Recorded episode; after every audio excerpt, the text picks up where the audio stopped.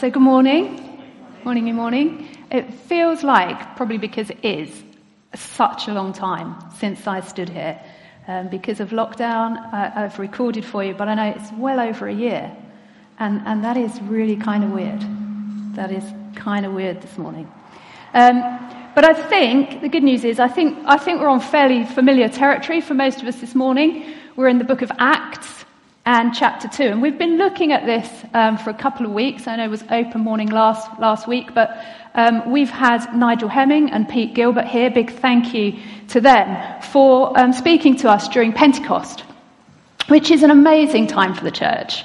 Um, we've seen the dramatic outpouring of the Holy Spirit and the transformation of the disciples I mean, Peter, right? He's, he's like an uneducated, impetuous fisherman.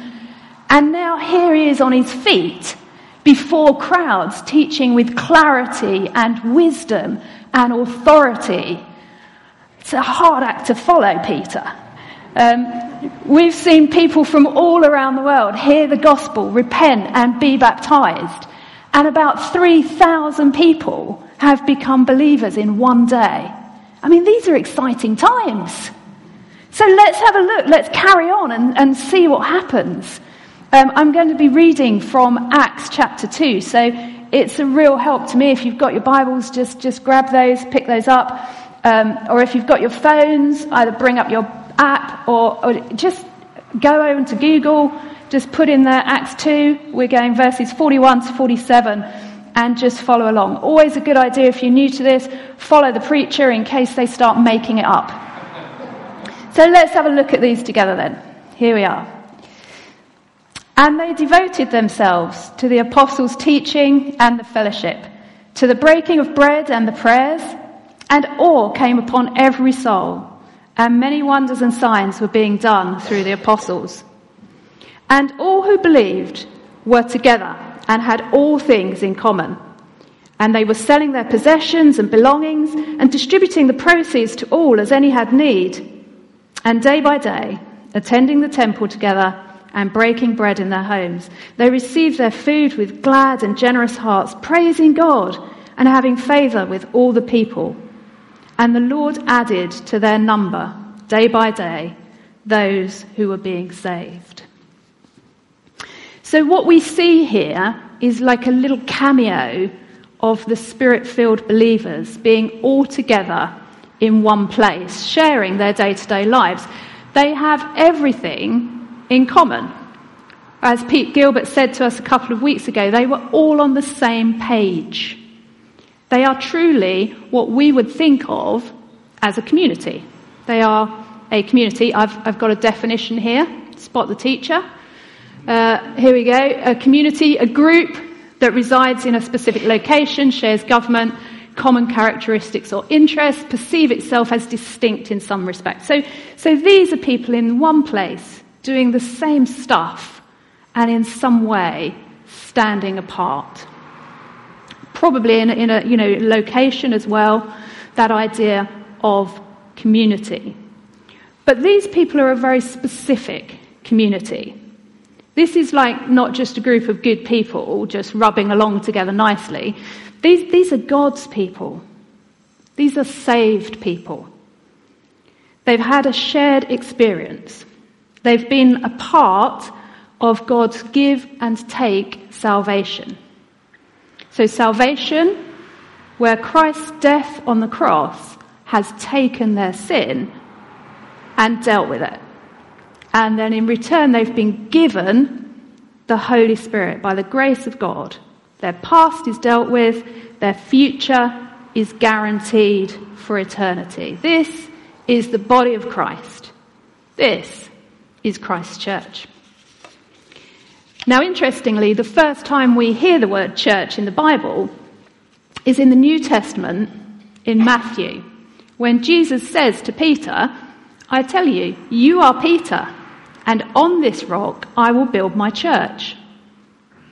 So here we are in Acts 2, we can see that what Jesus tells us is true as Peter stands to address the crowd. So the building of the church begins. On the back of Peter's words, The church begins to build. And what I want to do this morning, first of all, is just have a look at the blueprints of this early church together. Um, so we're going to have a look at this church blueprint. And the first thing that we see in this church is that the believers devoted themselves. Devoted in this context means literally they gave themselves over to the apostles' teaching. In John 14:26, Jesus told his disciples, "The Holy Spirit, whom the Father will send in my name, he will teach you all things." So the Holy Spirit teaches, and as the believers are filled with this Spirit, they give themselves over to learning. It's kind of like the Holy Spirit opens up a school in Jerusalem that day. Um, the apostles were the teachers, and there are about 300 people in the first form. Can you imagine 300 in the first form? They're coming like children to learn about Jesus. See, the Spirit of God leads his people to learn about God's Word. And so, in this blueprint, this little cameo, we see a learning church. But we also see a loving church. The believers devote themselves to the fellowship. They're living this common shared life in the fellowship of God the Father, God the Son, God the Holy Spirit. And we see them selling their possessions, giving things away to each other, um, making sure that everybody has exactly what they need.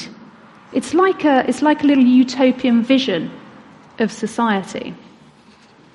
But it's a challenging little passage, this one, isn't it? Because it does raise the question as to whether this is a pattern that we're meant to follow today. Should we all go home, put our houses on the market, sell all our possessions, and maybe we can just leave the church leadership to sort out who gets what? yeah, the church leadership are looking worried about that as well. Where's she going with this? Well, certainly there are Christian communities um, within which this passage is taken literally. And people do, I know, consciously opt into the way of life. However, I don't think that Jesus or the apostles actually teach or command this. I don't see the concept of private ownership forbidding throughout Scripture. I, just don't see that. But certainly we are called to generosity, especially to the poor and the needy. Um, so we've got just one passage here, 1 John 3:17. If anyone has the world's goods and sees his brother in need, yet closes his heart against him, how does God's love abide in him? Little children, let us not love in word or talk, but in deed and in truth. So certainly we are called to generosity. And what we see, I think, in this cameo is not a sort of legalistic thing that they're doing because they think they have to, but this is the outpouring of Christ's love this is Christian caring and sharing, a genuine attempt to alleviate need and destitution in the community of Jesus. And I know many here have a heart for that. This spirit motivated, voluntary socialism. Genuine, it's a genuine desire, isn't it, just to look after each other. We think maybe, certainly in these times, the government of the day wasn't doing enough, if anything, to address social welfare. And I think in today's time, we can certainly see the importance of that in our blueprint for the church. So the early church is a loving church. We also see, the last thing we see as we look at that, is that this church is a worshipping church. They devote themselves to the breaking of bread and the prayers, and day by day they attend the temple and break bread in their homes. Well, the breaking of bread here could be a reference to communion and the remembrance of the Lord's Supper, or more likely, it's also a reference to hospitality, because we're told they receive their food with glad and generous hearts. I know many Christians who would point to this passage um, as showing the importance of hospitality to Christian living. I mean, it probably explains why Christians always seem to be eating. I mean, for example, Tom, we know there's no such thing as youth work without pizza, right? It's true. Um, the interesting thing, though, here in this passage is that they both attend the temple and meet in homes. Um, it's surprising in some ways that they do still attend the temple as Christian believers. I'm sure they wouldn't still be taking part in the sacrificial systems, but that formal, structured, dignified worship is still a part of their worship. And it's still important to them. It sits alongside the idea of being together in homes, a more relaxed way of being together, sharing, and praying together. But the passage, I think, makes it clear that the two go together. They complement each other. And it seems to show that the early church has valued both equally. I just want to pause here, and I'm going to give a shout out to my small group. Lots of you here. Um, our home groups here, absolutely at the heart of who we are as a church family. Um, my small group, you've been amazing during lockdown. Um, Ali and I have been privileged to lead you. We're inspired by you. We're challenged by you. We learn from you. And you have loved us and cared for us. And you've been as equally important to us as the church services. And we want to thank you for walking with us. And I know I can see others amongst the body who feel the same about their home groups, whether it's uh, maybe youth groups or elderly groups or even the biking groups that informal time we can spend learning and praising and, and praying together are a really precious part of our worship. So, as we look at this early church, we see a church that is worshipped in all senses of the word. So, this is our blueprint. This is our early church here, devoting itself to studying, fellowship, and to worship. But it's a very lopsided picture of church. Um, it's inward focused and it, just kind of shows the inner workings of the believers. And for those of you who heard Pete Gilbert speak a couple of weeks ago, he reminded us that we must be careful not to focus our energies on these things for their own sake or even for our own sake. Of course, these things are key, spiritual discipline, they're all there, but we have to set them against the bigger picture. And again, to quote Pete, it's all about mission. It, the Holy Spirit is a missionary spirit. Um, I love this picture. It's just a picture of the early spread of the Christian church. We see the, the tongues of fire come out from Jerusalem, out into the Roman Empire, and across the world to the ends of the earth. And if you remember in Acts 1 8, the disciples are told, You will receive power when the Holy Spirit comes on you, and you will be my witnesses in Jerusalem and in all Judea and Samaria and to the ends of the earth. The context of our little cameo, the book of Acts, is all about God growing his church. And we can see it here in verses 41 and in verse 47. So, verse 41. So, those who received his word were baptized, and they were added that day about 3,000 souls. And again, verse 47. And the Lord added to their number day by day those who are being saved. And we see those verses throughout Acts. And those two kind of bookend our little cameo, showing just these early Christians in Jerusalem, they, they weren't so busy learning and, and eating and um, witnessing uh, and worshipping. They weren't too busy to remember that they were witnessing for the Lord Jesus Christ. Um, and in verse 41, we see that those who received the word were added. But in verse 47, we see that God adds to their number day by day. It continually adds to their number in direct response to their continual devoted witness. The believers continue to witness, converts continue to be added. And that's really why these spiritual disciplines that we've been talking about and sharing about together this year are, are so important. Not for their own sake, not something that we have to do to be a good Christian, um, but, but their spirit led response to salvation. and they align us and draw us close to the Spirit's mission. They transform us into witnesses. You see, Luke wants us to see here the importance of the believer's witness in growing the church, understanding our own role in how the church grows and how God adds to our number. And it's really important. We have to understand that role because we want to get the balance right between legalistic church attendance or self indulgent worship. Or we want fruit producing, community expanding Christian witness. And so just, I just want to say a couple of things on this as we come to a close. Firstly, just to notice here in verse 47, the Lord added to their number. You know, it, it is God's kingdom, and only the Lord Jesus Christ can bestow salvation. It is His invitation, and it is Him who invites people and adds them to the community of believers. It, it is a mystery to us, and it is not our gift to decide who is saved and who is not. Um, it is God's work.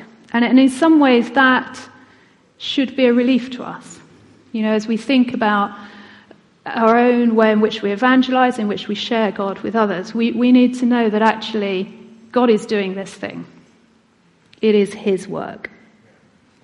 Um, and no, notice here, um, just a point to make salvation isn't like a private individual matter.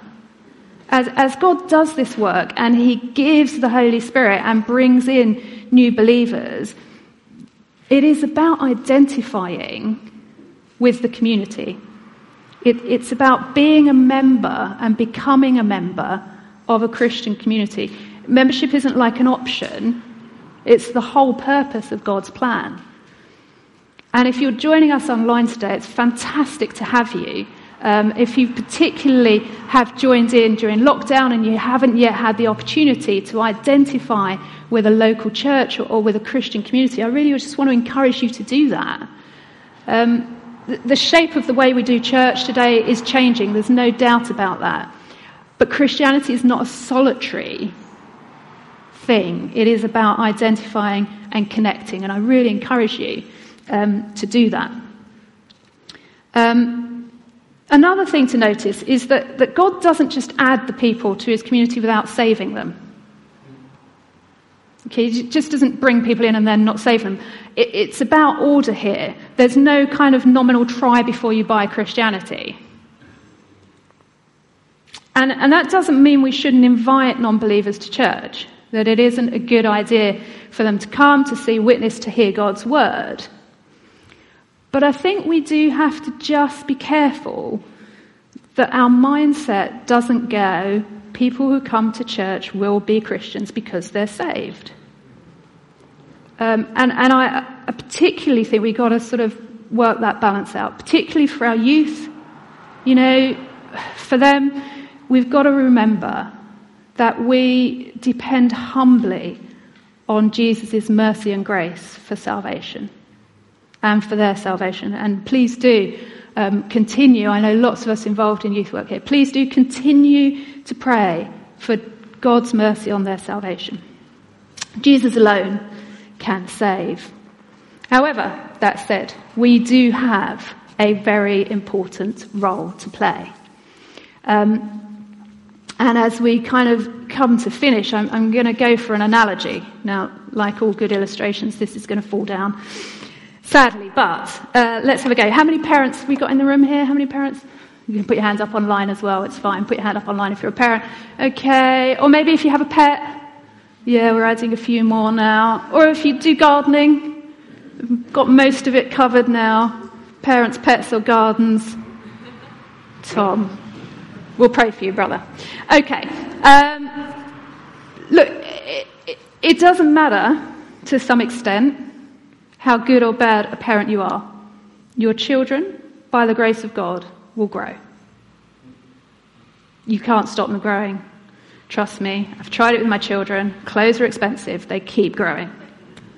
But God has got, given them life, and I know he, only He can take it away. But in the meantime, they get big and they become teenagers. And it's the same with pets, isn't it? Their, their development, it's a natural God given phenomenon. It, it just happens. You know, stuff will grow in your garden. It doesn't matter if you do nothing at all, which is kind of where we're at, um, because it's God's natural order of things. Stuff grows. That's how God made it. But we all know that things like knowledge and wisdom and effort and hard work and prayer play a massive role in how children or pets or the garden turn out. You know, that, there's this kind of nature versus nurture argument, isn't there? Um, but I don't think that either is an absolute. I think it's the combination that establishes the outcome. And, and in this passage, it's the witness of the believers added to the fact that this is what God wants to do. He wants to grow his church, and, we need to hold on to that expectation. You know, continually, day by day, do we expect that? And the witness of the believers is influencing that and it is shaping that. We are fundamental instruments in Jesus' plan to build his church. I mean, yes, the Holy Spirit is poured out on the apostles, but then it's the apostles who do the teaching.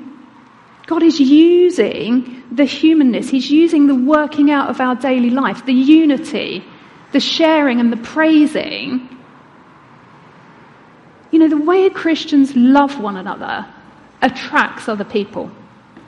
It attracts other people. It bears testimony to the transforming power of the Lord Jesus Christ. To become someone willing to learn, willing to share, willing to give, willing to worship, that only happens when hearts change. It only happens when hearts change. And as the worship band get ready now, I just want to give you this kind of summary here. Jesus' church grows as his devoted believers bear witness to his transforming love. We, each of us, have been given the gift of the Holy Spirit through the death and the grace of our Lord Jesus Christ. We have been given the Holy Spirit. It is our role to continue to learn, to love, to worship, not for our sake, but because as we do these things, we witness to the transforming love of the Lord Jesus Christ to the ends of the world and for the glory of God. Amen? Amen. So as we come to worship, I really encourage you today to just identify with this statement. Make sure you see yourself as a part of this bigger plan, this bigger witness. There is so much that we do as a church body within our local community. Wherever you are this week, whatever you are doing, this is the truth of who you are. The witness of the Lord Jesus Christ, wherever you are, whatever you are doing. If you need a little verse for your pocket, there's Galatians. Let us not become weary in doing good, for at the proper time we will reap a harvest if we do not give up. Therefore, as we have opportunity, let us do good to people, especially to those who belong to the family of believers. Let that be with us this week as we go and we witness to the love of Jesus Christ for the glory of God.